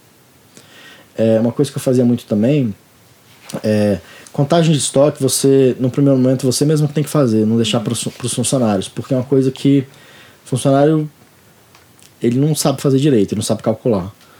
Então, se você pega, por exemplo, um produto fechado, sei lá, vou voltar pro, pro exemplo do filé mignon. Você tem um quilo de filé mignon lacradinho. E você tem o filé mignon que é o que está lá porcionado lá pra, na linha de produção. Então você tem lá, sei lá, 300 gramas de filé mignon. Muitas vezes o funcionário não sabe calcular, que é 1 quilo, ou seja, mil gramas uhum. mais 300 gramas. Então o que, que eu criei? Eu criei uma planilha em que ele tem que pesar tudo. Então ele bota lá e anota. Ele bota e anota, ele bota e anota. Aí nessa planilha, depois ele dá o resultado total. Ele, a planilha que soma os quilos que ele vai lá e vê no visor, ou os gramas. Então você, eu tinha uma, na, nessa época que eu contava muito estoque, eu tinha uma, uma parte da planilha de produtos fechados então eu contava lá, uma peça de filé mignon já estava lá escrito que tinha, sei lá, um quilo. Então ele calculava que uma peça, eu só escrevia um. Aí ele calculava mil, mil gramas. Aí eu pegava o que estava aberto, pesava, e olhava lá, dava 300. Aí a pessoa tinha que escrever 300. No final a planilha me dava tudo. Então tinha uma planilha de itens abertos e outras de fechados. Os abertos sempre pesados. Até papel eu pesava, que era da embalagem eu sabia que um quilo de papel dava mil folhas, por exemplo, de embalagem. para não deixar o cara se enrolar. Então eu tinha esse, esse processo, é processo. Eu tinha esse processo que o cara tinha que seguir. Te ajudou? Uhum, ajudou. Legal. Show. Vamos ter que trocar de novo ali. Deu tempo aí?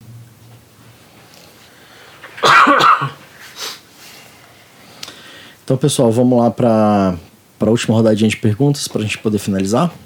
Bia? Vamos. É, eu tenho uma pergunta com relação à parceria. Vamos supor, eu quero implementar um novo sabor. E aí, de repente, trazer alguém, inclusive o que eu quero fazer é de açaí. que eu já vim estudando isso há muito tempo. É bom que aqui também tira relacionamento. E aí eu queria saber se eu busco algum parceiro que já tem um açaí é, para poder implementar isso, fazer, sei lá, um uma divulgação entre as marcas, enfim. Né? É. Tá tendo muito esse negócio de você juntar as marcas, né? Collab. É, uma, uma marca interessante que tem feito muito isso aqui é a Vai Bem, em uhum. Brasília, uhum. que é de sorvetes. Eu tava até com o dono hoje, a gente tava conversando sobre isso. Ele fez é, parceria com algumas marcas, de, por exemplo, teve Bolo da Ivone, fez parceria com Mr. Brownie, ele fez parceria com várias marcas, isso é muito bacana. Até McDonald's faz isso também, né? Às vezes o sorvete de som de valsa. Isso. O Bob's lá na época, que depois o McDonald's foi lá o negócio do, do, do Vomaltine. Então isso é muito legal. Eu acho que é uma coisa que pode agregar para os dois. Aí tem que avaliar o que cada um quer, como que quer, isso tem que ser bem negociado, né? Uhum. É, eu acho que faz muito sentido. Em vez de você colocar só sabor açaí, às vezes tem um açaí famoso que vai te agregar. Isso. Ah, açaí XPTO. Isso vai te agregar, de repente faz sentido. Tem que ver também custo, porque às vezes também esse que tem marca tem mais, às vezes um valor mais caro, sei lá, provável, né? Não estou falando que, que vai ter sempre, mas pode ser que tenha. Mas eu acho que faz muito sentido. E faz-se isso como? É um contrato entre as partes? Você faz um acordo, aí você pode chamar um advogado. Acho, uh, o advogado ele vai colocar no papel que vocês estão combinando verbalmente. Então, uhum. Ele vai falar quais são as necessidades dele, quais são as regras dele. Ó, oh, comigo só pode ser assim, você tem que me divulgar dessa forma. Se não divulgar, não faça esse preço. Se você divulgar, faz esse preço. Então você vai fazer essas, essas negociações, anotar no papel, chamar o advogado e ele vai colocar isso no papel. Ah, durante seis meses você pode explorar minha marca. Ah, não, não pode, só durante dois meses, entendeu? Ah, não, pode, sei lá, um ano. Essas coisas são combinadas, aí são questões negociais. Uhum. Depois de você negociar essas coisas com o parceiro da marca, aí você chama o advogado e ele redige. Então, Esse tipo de coisa tem que ter contrato. fazer isso, pra, principalmente pra gente que tá é, nessa Ah, acho fase porque de se você conseguir uma. Se você conseguir uma marca famosa, que vai ser maior que vocês, provavelmente porque vocês são pequenos ainda, eu acho que faz muito sentido. Se Pega uma marca- carona, né? É, pega carona. Né? Legal. Hoje vocês têm quantos sabores? 13. Tá. Quer falar sobre isso? 13 que na verdade são 7, né? É porque assim, a gente pegou os principais e fez duo. É. Mas são. Eu, eu sempre digo que é, quando você tem muita opção, isso serve para você também no seu cardápio, tá? Quando você tem muita opção, o cliente ele fica perdido, muitas vezes ele fica travado não sabe o que escolher. Eu prefiro ter poucas opções no cardápio. É, principalmente vocês estão começando, vocês têm que ter um, dois, três, assim, de verdade. E aí, esses dando giro. Porque imagina, quando vocês começarem a, a vender para outros negócios, você vai ter que ter uma caixa de cada. A caixa vai ser, sei lá, com 5, 10, 20. Aí é SKU. Aí tem o- a- o, o código barra da caixa também. Aí você tem que ter um registro no sistema. Aí, quer dizer, começa a ficar emissão de nota. Tudo, tudo vai ficando mais difícil. Aí tem também aquela questão, na hora que o cara for comprar, você tem 13.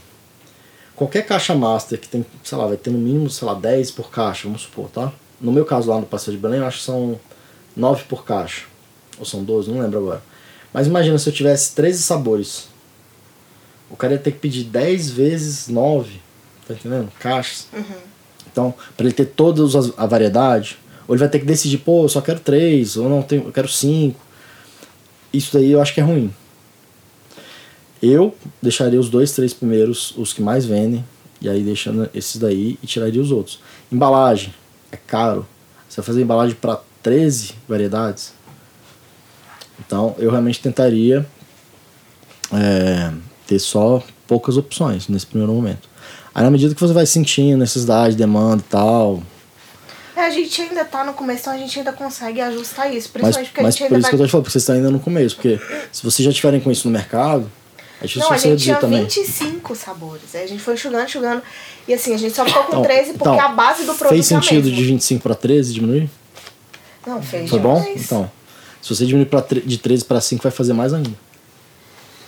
Vamos Minha sugestão, não conheço produto, enfim, tô falando aqui sem saber, mas menos opção, menos é mais, menos é mais. Nesse caso. Principalmente agora a gente abrindo os pontos de venda, né? Imagina, pro- imagina um ponto de venda, o cara vai olhar assim, pô, 13? Qual que eu peço? Como é que é? Não sei, pô, mas será que. Aí você fala começa, assim, a não, dar um nó, você começa a dar um nó na mais, cabeça do cara. O, o dono da loja que vai comprar de você. Eles sempre perguntam quais os que saem mais. E quantos que ele quer? Os que saem mais.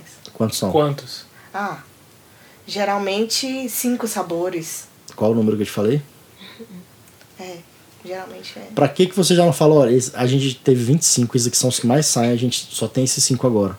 Você não precisa escolher, a gente já escolheu pra você. Cara, opa. tá Mas isso. geralmente eles fazem isso. Ah, escolhe os melhores. Já tá respondido. Entendeu? Já tá respondido. É. Não tem por que ter mais que 5, não tem. Eu faria 3. Mas se quiser, Pois se é. tiver com medo, fica 5. Foi até um insight que a gente teve na última reunião, que eu falei, cara, vai para ponto de venda, até porque uma pesquisa que a gente fez teve, né, assim, em evidência essa questão de sabor, tipo, novidade de sabor, alguma coisa. Eu falei, cara, por que que quando vai soltar pro, pro ponto de distribuição, não solta três, morango, chocolate, baunilha, e você já tem, cara, 25 cartas na manga aí, você tem, se for lançar um a cada mês, você tem 25 meses lançando produto. É, aí você faz isso, lança os, os de temporada, né? Todo, toda grande rede faz isso, McDonald's, todos fazem, ó, esse aqui é o nosso produto desses os próximos três limitada. meses, edição limitada. Vendeu bem, bota no cardápio, não vendeu, Tira. tira e bota outro, vai testando. Eu não teria mais que três. Eu, eu entendi, tipo assim, a base é a mesma. Às vezes, sei lá, morango, chocolate. Ah, a gente tem aqui agora o. Isso. De, você tem o de morango e só de chocolate. Aí você junta os dois e vira. dois, isso. Mas você tá entendendo? Não é só a facilidade da produção. Aham. É Não, toda a mas questão isso de na venda. produção toma um tempo danado. Porque você tem embalagem, você tem que encaixotar, você tem que emitir notas, você tem que. Cara. No caso da embalagem, coisa. a gente já usa a Estoque. mesma pra todas também, né? Mas então, você usa a mesma para to pra todas hoje. Quando você quiser personalizar, você nunca vai conseguir personalizar as 13, porque você tem que ter volume de venda para você Isso. pedir. Então vai te prender. É muito melhor você ter uma, uma embalagem personalizada, uma para cada sabor, porque você tem a foto do morango e tal, do que ter uma genérica, Era o que a gente queria no começo. entendeu? Então assim, se você hoje tiver 13, você nunca vai conseguir tão cedo Porque o pedido mínimo de embalagem é tipo assim, 5, 10 mil É. desses potes. A gente conseguiu uma de mil, mas é encarecendo Mas é caro, muito, é caro né? demais. Então, tô dizendo assim, pra você conseguir um valor razoavelmente viável, vocês não vão conseguir nunca ter personalizado de 13. Então é melhor você ter 3 e 3 personalizados.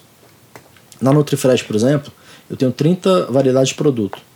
Eu nunca vou conseguir, porque o que, que eu fiz? Eu fiz frango, peixe, eu tenho embalagens por tipo de proteína. Hum, pela carne, né? Entendeu? Aí esse aqui é de carne. Aí na, na etiqueta eu boto, esse aqui é de picadinho de mostarda. Porque eu não consigo hoje ter 30 variedades personalizadas de embalagem. É caríssimo. O meu pedido mínimo é 5 mil. Então tem que ter, ter 5 mil vezes 30. Imagina o, o giro, de, o caixa que eu tenho que ter Não. para pagar isso. Então eu tenho três, eu tenho hoje cinco variedades de embalagem. E fica com muito capital mobilizado. Muito. Né. Então não faz sentido você ter essa variedade toda. Então é melhor você ter três, aí é muito melhor. Você vai ver que vai facilitar muito na venda quando você tiver uma embalagem personalizada, porque você tem uma foto mais bacana e tal.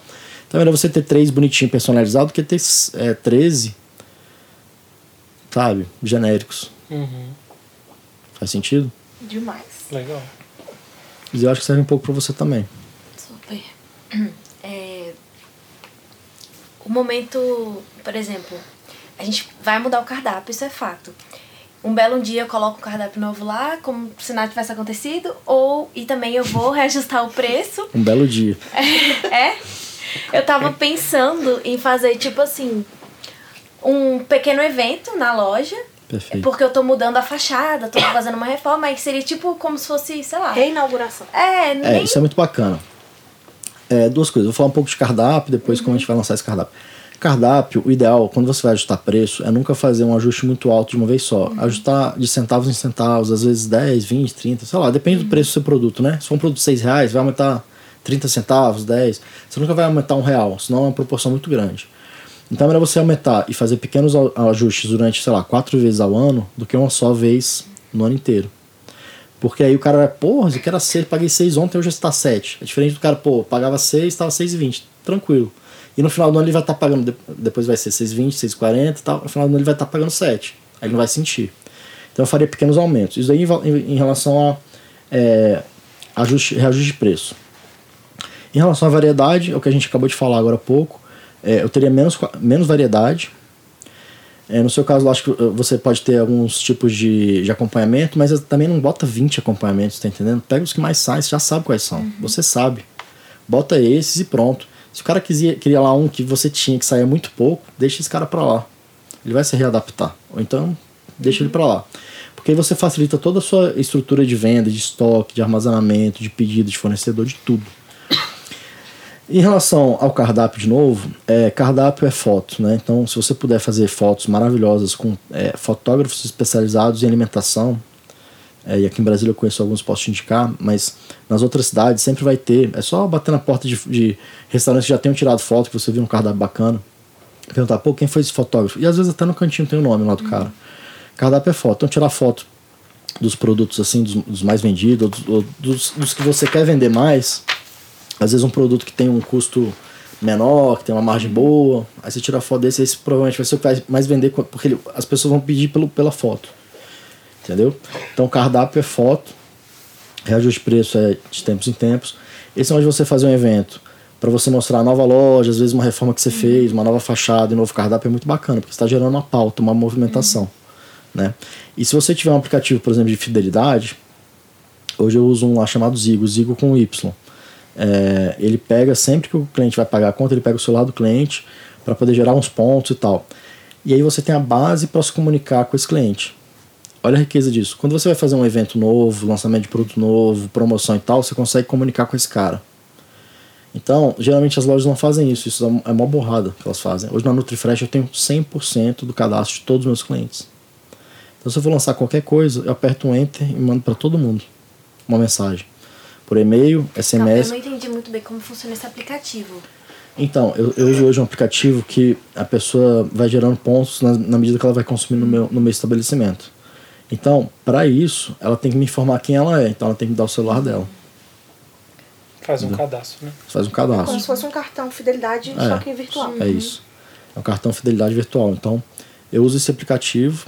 Tem vários no mercado, tá? Não precisa ser esse. Porque o cadastro do seu cliente vale muito. Você poder se relacionar com o seu cliente, é muito mais fácil você fazer com que a frequência dele no seu estabelecimento aumente do que você tentar chamar novos clientes para consumirem lá. Então, você consegue fazer isso gerando pautas novas. Tipo, oh, vai ter um evento aqui, vai ter um produto novo, vai ter, ter uma promoção. Pô, hoje é compre um, ganhe outro. Pô, hoje que é o dia fraco seu, às uhum. vezes. Ah, hoje alunos que vierem aqui de, sei lá, de duas da tarde às quatro da tarde, que é horário vazio que você não tem, tem uma, sei lá, um refrigerante grátis, uma bebida grátis. Então você pode criar várias promoções é, e usar essa base para se comunicar. Isso as, os estabelecimentos, infelizmente, não sabem fazer. Poucos fazem e, e as pessoas estão deixando muito dinheiro na mesa, porque é muito mais fácil você vender mais para o seu cliente. Tem três formas de você vender mais é, na sua loja: aumentando o número de clientes, aumentando o ticket, ou seja, vendendo coisas mais, mais caras, ou vendendo mais uhum. produtos para o mesmo cliente naquela venda, ou você aumentando a frequência dele. Basicamente é isso na sua loja, né? Uhum. Então, você com o cadastro desse seu cliente, você consegue aumentar o ticket dele, oferecendo mais produtos e conhecendo ele melhor. Você tem um cadastro sabendo o que, que ele consome e você vai conseguir aumentar também a frequência dele. Então você consegue aumentar o faturamento da sua loja sem ter que trazer clientes novos. Você pode trabalhar também uhum. clientes novos, mas você perde, se você não tiver o contato dele, você perde também a opção de chamar ele mais vezes para sua loja. Então isso daí é muito bom. Pessoal, estamos chegando ao, chegando ao fim do Segredos do Start. Queria agradecer muito a presença de vocês. Para mim é um prazer estar aqui batendo esse papo, conversando. E mais uma vez eu queria comentar que é muito interessante. Hoje a gente está com duas mulheres aqui, né? Duas bias. É, duas é. bias. Então, assim, isso tem acontecido nos eventos. Isso é muito interessante, que as mulheres estão empreendendo, então é muito bacana. É muito, muito gratificante estar aqui é, com vocês, enfim, é muito legal. Então eu queria agradecer vocês de coração e boa sorte no negócio de vocês. Espero que eu tenha ajudado. Show de bola. Obrigada. Com Demais. certeza meu negócio foi para um outro nível. E eu tô saindo aqui com outra mentalidade. Legal. Show, pessoal. Dá uma repaginada no negócio. Obrigado. Obrigada. Obrigada.